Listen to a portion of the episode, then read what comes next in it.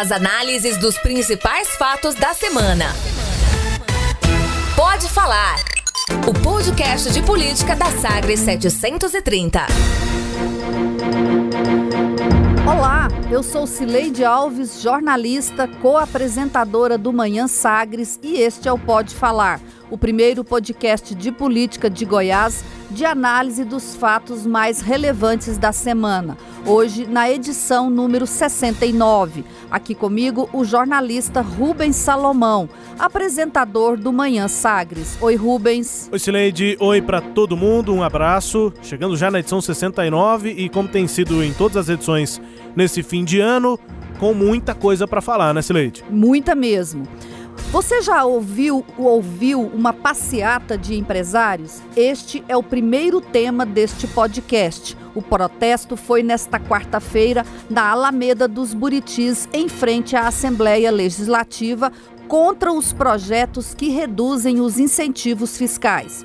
No segundo bloco, os inúmeros conflitos provocados pela grande quantidade de projetos do governo enviados neste final de ano ao Legislativo.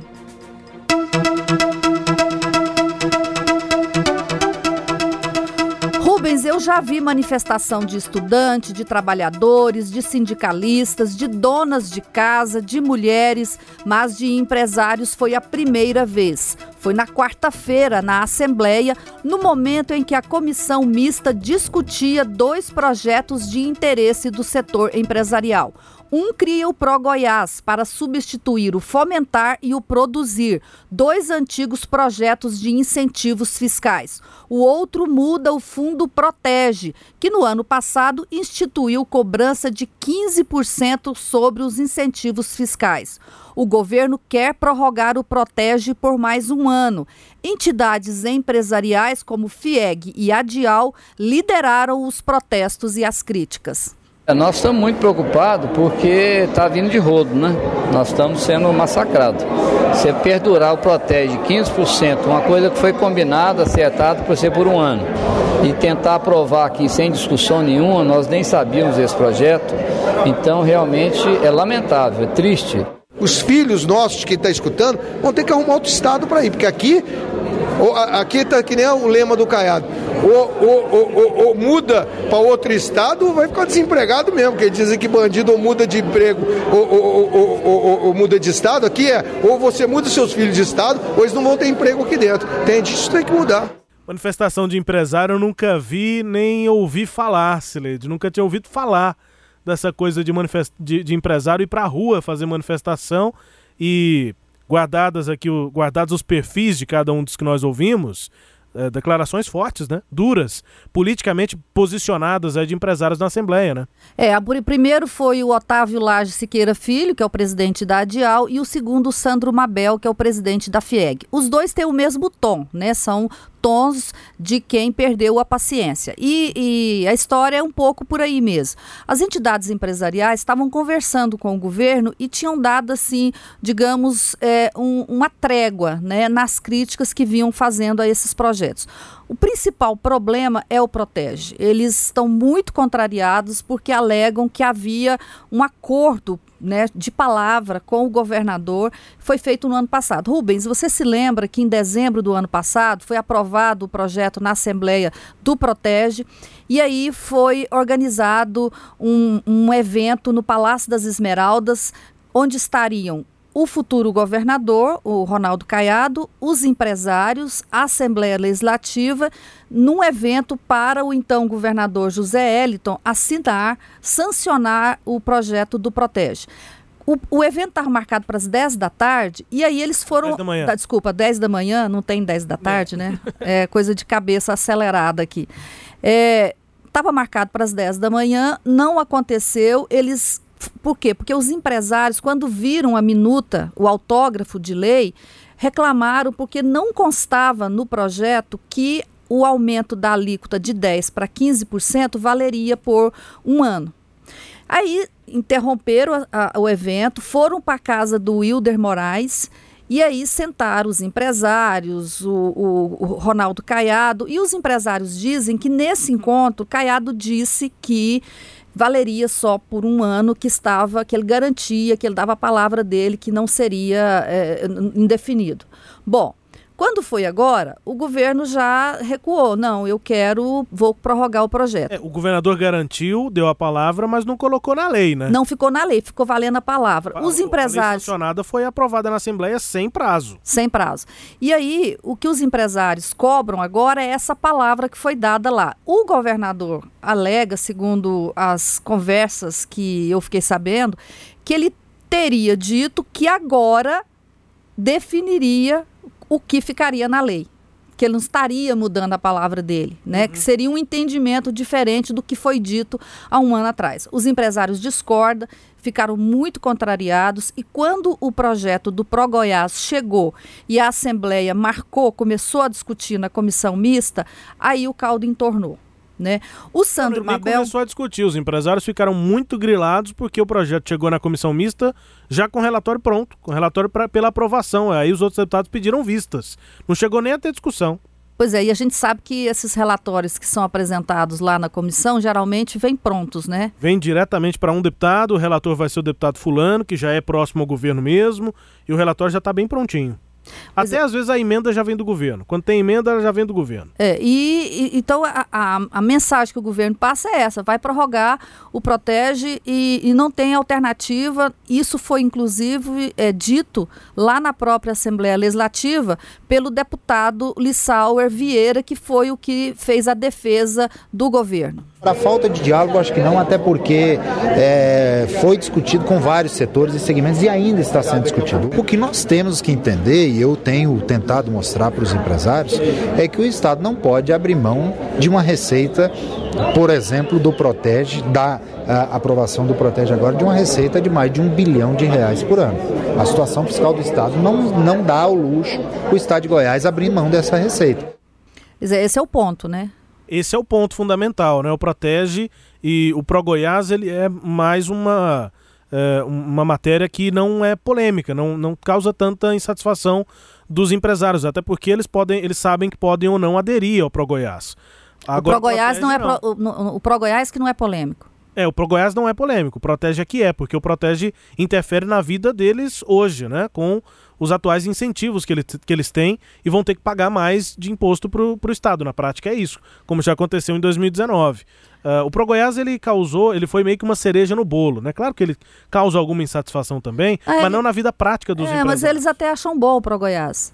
Sim, os empresários acham bom. Eles não têm problema com o ProGoiás. O problema é com o Protege. Eles só colocaram o ProGoiás na linha de tiro para usar, né, como escudo para protegê-los contra o ProGoiás. Contra o Protege. Contra o Protege, aliás. Porque eles acham que tem vantagens na modernização, na desburocratização. Vai facilitar muito a vida dos empresários a metodologia que vai ser aplicada pelo ProGoiás em relação ao Fomentar, Produzir. Mas a cereja do bolo que eu falo é um bolo amargo para os empresários, que é esse da insatisfação com o governo, e que a cereja é... O bolo é o Protege. O que eles vão ter que comer é o Protege, o amargo é o Protege. Mas tem uma cereja também bem amarga, que foi o ProGoiás, não pelo conteúdo do programa, mas pela forma com que o governo tratou os empresários. Eles reclamam muito das reuniões que foram feitas com a secretária, que a secretária foi lá e apresentou um PowerPoint, só os slides, mas não deu a minuta do projeto para eles, e eles acham que seria fundamental que as suas equipes analisassem ponto a ponto do programa, comparar com o que é atual, enfim.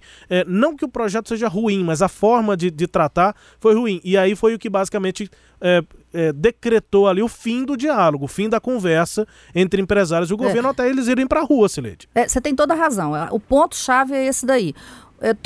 Não é a primeira vez que há desencontros entre empresários e governo. No governo passado, isso não durava muito tempo.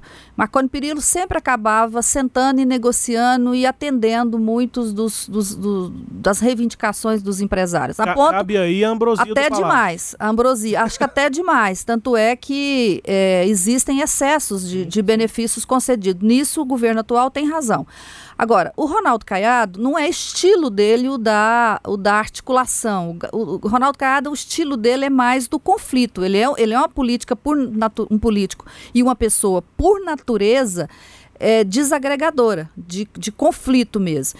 Tanto que nem se serve mais ambrosia no cardápio do Palácio. Não tem ambrosia no Palácio. Os empresários estão ressentidos disso, de serem chamados para o diálogo. Houve diálogo já em outros aspectos, por exemplo, nos índices de na negociação dos incentivos concedidos ao setor de álcool anidro, né? A Assembleia entrou no processo, apresentou um projeto que era devastador para o setor, que era zerar os créditos outorgados. Eles têm direito a 60% de crédito outorgado sobre o imposto do álcool anidro. E aí o governo falou, vai zerar, chamaram para conversar, sentaram, negociaram, chegaram num acordo, né? E ficou os dois lados, um perde aqui, outro perde ali, e fica no jogo, cada um ganha um pouco. Mas isso não aconteceu em relação ao Protege. E é isso que está deixando os empresários extremamente irritados. E aí entra um aspecto que a gente tem que observar, é o tom da fala de Sandro Mabel, né?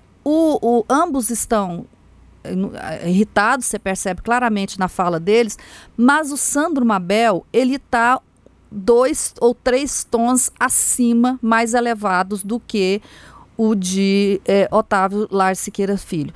E aí, Rubens, são duas questões, né? Uma das duas questões. Ou o Sandro é da personalidade dele ser assim, ou o Sandro está também apostando aí num projeto político eleitoral lá na frente.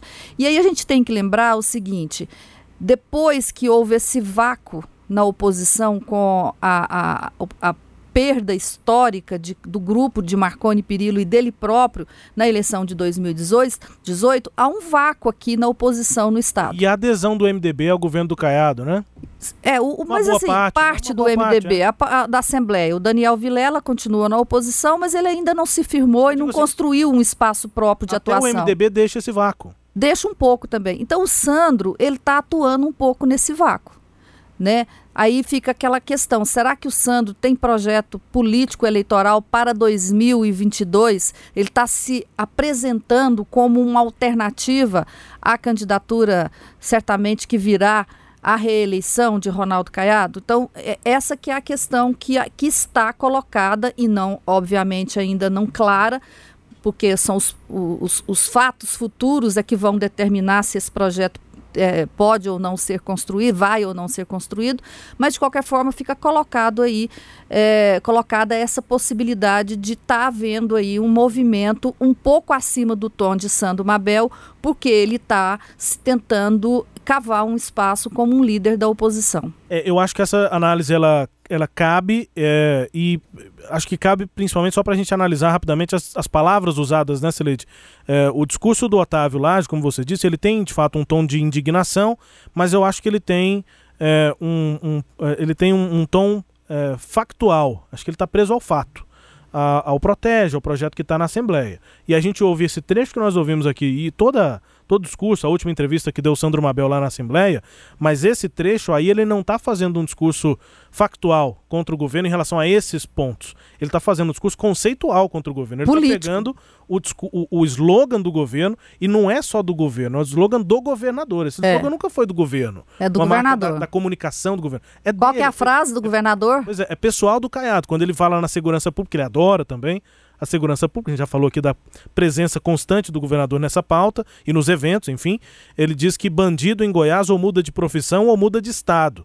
E aí o Mabel falou que aqui em Goiás os empresários ou mudam de estado ou então os filhos dos empresários não vão ter emprego aqui em Goiás.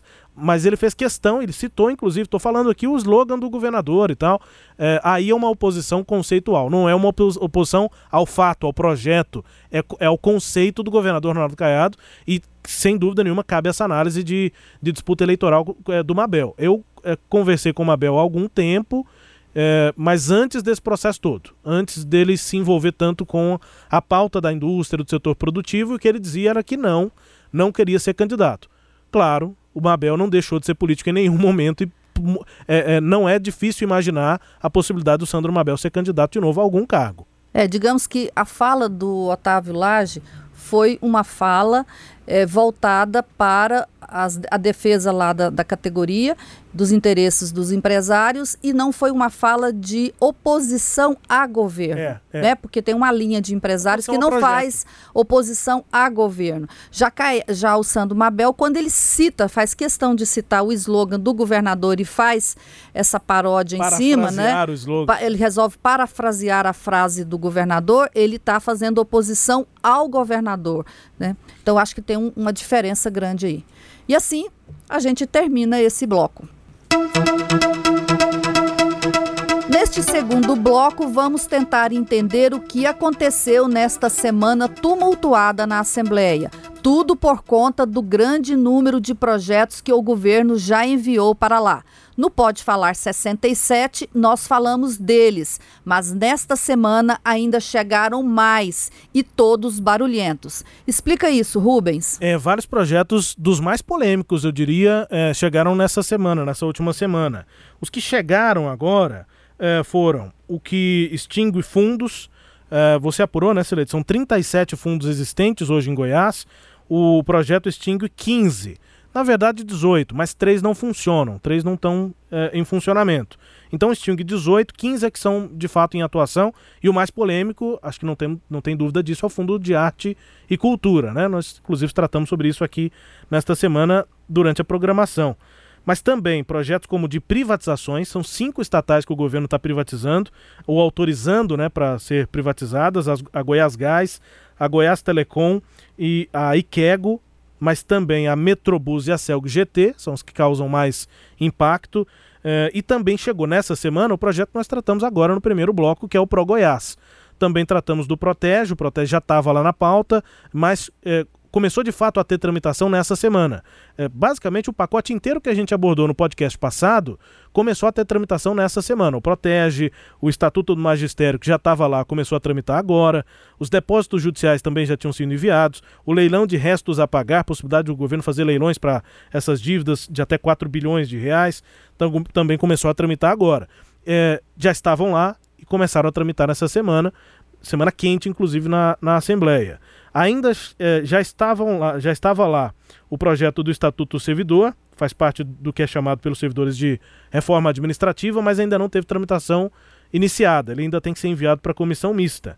E também nessa lista de projetos que já estavam lá e que vai ter tramitação iniciada, a PEC da Previdência, Cileide. Pois é, e a PEC da Previdência, ela não estava exatamente na pauta, porque ela tem que cumprir um rito de tramitação e ela não cumpriu, mas ela foi certamente um dos temas mais falados nos bastidores da Assembleia. Houve várias reuniões, porque há uma resistência muito forte dentro da Assembleia, porque tem deputados da oposição e deputados governistas que discordam do projeto, do Tribunal de Justiça e também nos demais órgãos, a ponto de até mesmo os governistas terem coragem de se manifestar a respeito desse projeto. Os deputados que estão aqui na base do governo, saibam os senhores que não estão confortáveis para votar os textos como eles estão. E eu estou fazendo essa fala aqui para vocês, que eu acho que precisa ser compreensível, que há um interesse de todos nós. Fica parecendo assim, que quem está do lado de cá não está preocupado e está contra Deus e todo mundo. Não é assim. Aliás, tem sido do lado de cá que a grande parte das discussões estão fluindo para a gente conseguir fazer mudanças nesse texto. Não dá para aprovar desse jeito, a gente precisa conversar com o governo, estamos defendendo esse diálogo com o governo para chegar numa posição mais confortável, mas só com a oposição não vai se fazer. Deputado olha, quase que eu falei Cláudio. Deputado Carlos Cabral, do PDT, ele é da base do governo e muitas vezes, quando pode, ele volta a enfatizar que é da base, como nesse discurso. Mas esse foi um discurso do Carlos Cabral na tribuna lá do plenário que chamou muito a atenção. Foi um momento em que os servidores estavam bastante mobilizados nas galerias. A gente ouve as palmas, né? Aplausos a um deputado da base, ou seja, o deputado da base vai lá para falar sobre um projeto que tira direitos, enfim, na opinião dos servidores, né? Normalmente ele é só vaiado. Os servidores sempre vaiam deputados da base. E aí acabaram aplaudindo o Carlos por conta do que ele falou. Ele disse que é contra o projeto, do jeito que está, que muitos deputados da base também são contra e que é na base que os servidores vão conseguir alguma mudança. Não vai dar para a gente, já falou sobre isso, né, Cileide? Não dá para os servidores acreditarem que vão rejeitar o projeto. a base tem maioria, o projeto vai passar e eles têm que, os servidores têm que tentar articular na base. E o bastidor interessante, não é tão bastidor porque estava público, estava lá no plenário da Assembleia, mas a observação interessante é que além dos aplausos que a gente ouve dos servidores, que já é incomum, mas o discurso de um governista nesse tom também não é comum, mas depois que o Carlos Cabral desceu da tribuna, além dos aplausos dos servidores, ele foi cumprimentado por vários governistas, mas aqueles bem caiadistas mesmo, aqueles que a gente não espera uma manifestação mínima de questionamento a algum projeto do governo. Ele foi cumprimentado pelo Álvaro Guimarães, que é muito caiadista, pelo Amauri Ribeiro, que é um tribuneiro da base contra esses questionamentos aos projetos enviados pelo governo, né? Um defensor em conteste lá dos projetos do governo, dificilmente ele contesta algum ponto que seja de algum projeto, deputado Humberto Teófilo, enfim, aqueles bem próximos ao governo fizeram questão de cumprimentar o Carlos Cabral, meio que simbolizando assim, até para os servidores que estavam observando o plenário. Nós não podemos exatamente ir lá e dizer o que o Carlos Cabral disse, mas que bom que ele foi lá e falou por nós também, né? Pois é, e o governo ouviu, né?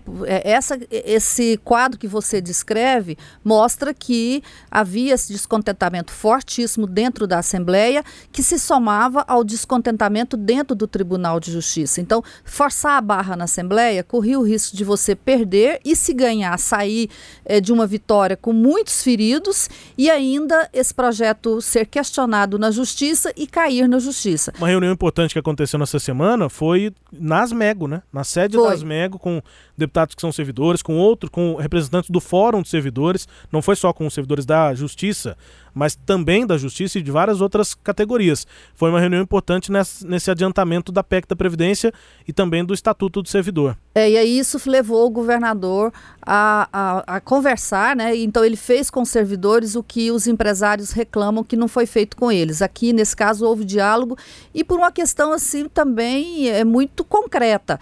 O governador não governa sozinho. Ele precisa do legislativo e ele precisa do judiciário e ele próprio reconheceu isso.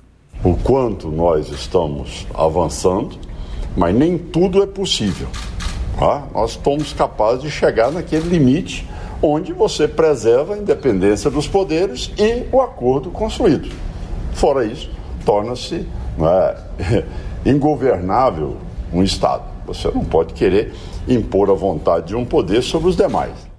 Tá aí, o governo então constrói, pelo menos anunciou na sexta-feira, a construção desse diálogo com os dois poderes e que a PEC da Previdência vai então ser votada na semana que entra. Mas aí, Rubens, eu acho que ainda vai ficar uma ponta aí meio solta nesse processo todo, que ainda pode levar a questionamentos jurídicos, que é a decisão tomada conjuntamente entre governo e Assembleia, de colocar o projeto na pauta na terça-feira, mesmo diante daquele questionamento de que não haveria as 10 sessões regulamentares para iniciar a tramitação. Só para lembrar, né, o governador, junto com o Lissauer Vieira, anunciou a retirada da alíquota extraordinária. Era um ponto de desgaste na reforma da Previdência. É importante, né? Isso. O quinquênio continua. Também é um outro ponto de desgaste, foi perguntado, inclusive, pelo nosso Rafael Bessa, repórter aqui da Sagres. Ele disse, não, o quinquênio continua. Isso vai dar o que falar na Justiça, sem dúvida nenhuma, Cileide. E é preciso saber até qual vai ser a amplitude desse acordo que o governador articulou no Judiciário, porque a gente pode imaginar que pode sair uma liminar, derrubando a aprovação ou a tramitação da PEC da Previdência de desembargadores ou, enfim, juízes que possam simplesmente não concordar com a PEC da Previdência. É claro que a gente imagina uma postura diferente diante de um desembargador ou de um juiz, mas isso pode acontecer. Né? É do humano, pode acontecer. Ele acha que a reforma da Previdência não é boa, está sendo tramitada de forma mais rápida do que deveria e pode sair daí uma decisão. É óbvio que, isso está sendo dito, a oposição vai entrar na Justiça, servidores devem entrar na Justiça contra a tramitação e depois, se for aprovada, também contra a aprovação. A polêmica é dia 26 ou dia 27, a PEC da Previdência foi publicada às 11 da manhã do dia 26, chegou à Comissão de Constituição e Justiça às 2h30 da tarde no dia 26. Pelo prazo regimental, ela tem que ficar lá na CCJ, quietinha, esperando, pode até receber emendas, mas que não vão ser apreciadas, durante 10 sessões ordinárias. Tem que ser abertas 10 sessões ordinárias na casa. Ou seja, ela chegou no dia 26 às 2h30. Às 3 da tarde daquele mesmo dia, houve uma sessão ordinária. Essa sessão ordinária do dia 26 conta ou não? Se não contar, só conta a do dia 27. Se contar a sessão do dia 26, 10 sessões ordinárias na próxima semana seriam completadas e aí dá para tramitar, dá para votar. Se for só considerada a sessão do dia 27, dia seguinte, aí só serão completadas 9 sessões. Essa é a polêmica e alguém vai ter que interpretar isso no Poder Judiciário. Rubens, eu acho que a gente pode terminar esse bloco aqui, porque esse assunto vai seguir aí por vários podcasts, viu? Porque mesmo que haja acordo e seja votado na semana que vem, muita coisa vai ficar ainda para ser discutida lá na frente. Com certeza. Vamos agora ao quadro Língua Solta, com a música tema Mundo Melhor, da primeira banda goiana de rock, o Língua Solta.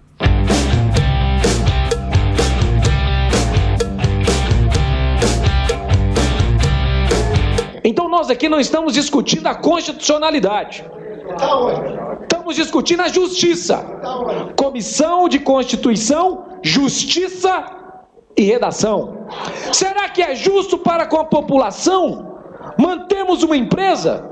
Deputado Tales, Vossa Excelência pretende disputar a Prefeitura de Goiânia. Será que a população vai entender? Prefeito, é favorável que a empresa Enel continue? Essa sigla CCJ, o ouvinte já deve estar cansado de ouvir, mas agora cada palavra fez diferença, Cileide. Este Língua Solta aí é o líder do governo, Bruno Peixoto, e ele fez aí um uso conveniente do significado da palavra justiça, que ela tem dois sentidos, né? O de manter a ordem social através da preservação dos direitos em sua forma legal, e o segundo sentido, que é o de fazer justiça, ser justo. A CCJ... Comissão de Constituição e Justiça do Legislativo se ocupa do primeiro sentido, ou seja, de checar se um projeto de lei respeita o ordenamento legal. Não cabe à CCJ fazer justiça, isso cabe ao Poder Judiciário. É o jeitinho, né, Rubens, de confundir para não ter que explicar a inconstitucionalidade desse projeto de encampação da CELG. E o interessante é que ao longo da tramitação desse projeto, o líder, o Bruno Peixoto, que é um dos autores da matéria, ele acabou ficando meio isolado, né, nesse discurso. Não na crítica à Enel. Isso é unânime, todo mundo critica a Enel. Mas todo mundo, até o Lissauer Vieira, que também é autor do projeto, e deputados da oposição da base, todo mundo, acabaram admitindo, não, o projeto de fato ele é inconstitucional, mas é importante para casa, a casa tem que se manifestar, enfim, esse discurso político, né, de que o projeto aprovado é um instrumento político, uma ferramenta política para pressionar a Enel e tal, e aí os deputados têm esse discurso, não, a gente entende que o projeto na verdade interfere numa concessão que é federal e tal, mas tem esse valor político. O deputado Bruno não, ele é exceção mesmo, ele diz que é constitucional, além de justo, Cileide. Pois é. O interessante é ouvir, se você tá não está no rádio, nas nossas transmissões e está assim aí no site, no SoundCloud, no tocador de podcast, se der para você voltar um pouquinho para ouvir o que tem entre uma fala e outra, entre uma frase e outra do Bruno Peixoto, quando ele diz aqui, nós não estamos analisando se é constitucional. Aí você vai ouvir ao fundo, nós estamos aonde? Quem está dizendo isso é o Thales Barreto perguntando, fora do microfone, mas dá para ouvir. Ele pergunta duas vezes, nós estamos aonde? Você está onde? Na CCJ. São de Constituição.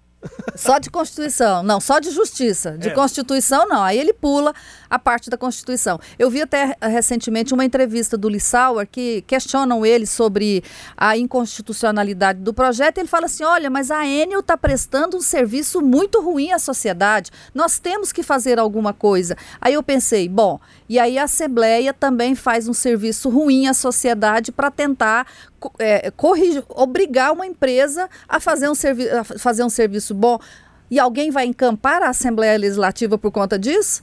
Exatamente. Comparar serviço ruim com serviço ruim... A Assembleia não deixa a desejar, não. Não muito.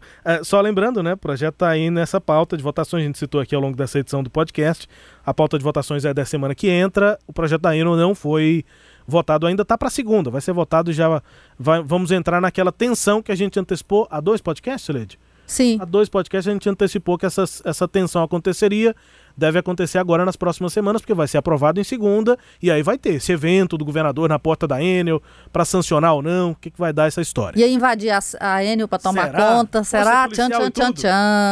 Tem que lembrar, a gente ouviu nessa semana um deputado que foi o Major Araújo dizendo que quer entrar armado na Enel. Mesmo? Momentos de tensão virão. O deputado Major Araújo falou isso numa reunião da CCJ. A gente fala mais disso lá na frente, porque agora termina o Pode Falar. O primeiro podcast de análise política comigo, Cileide Alves, e com Rubens Salomão. Tchau, Rubens. Tchau, Cileide. Grande abraço a todos aqui. Obrigado pela companhia. Até a próxima.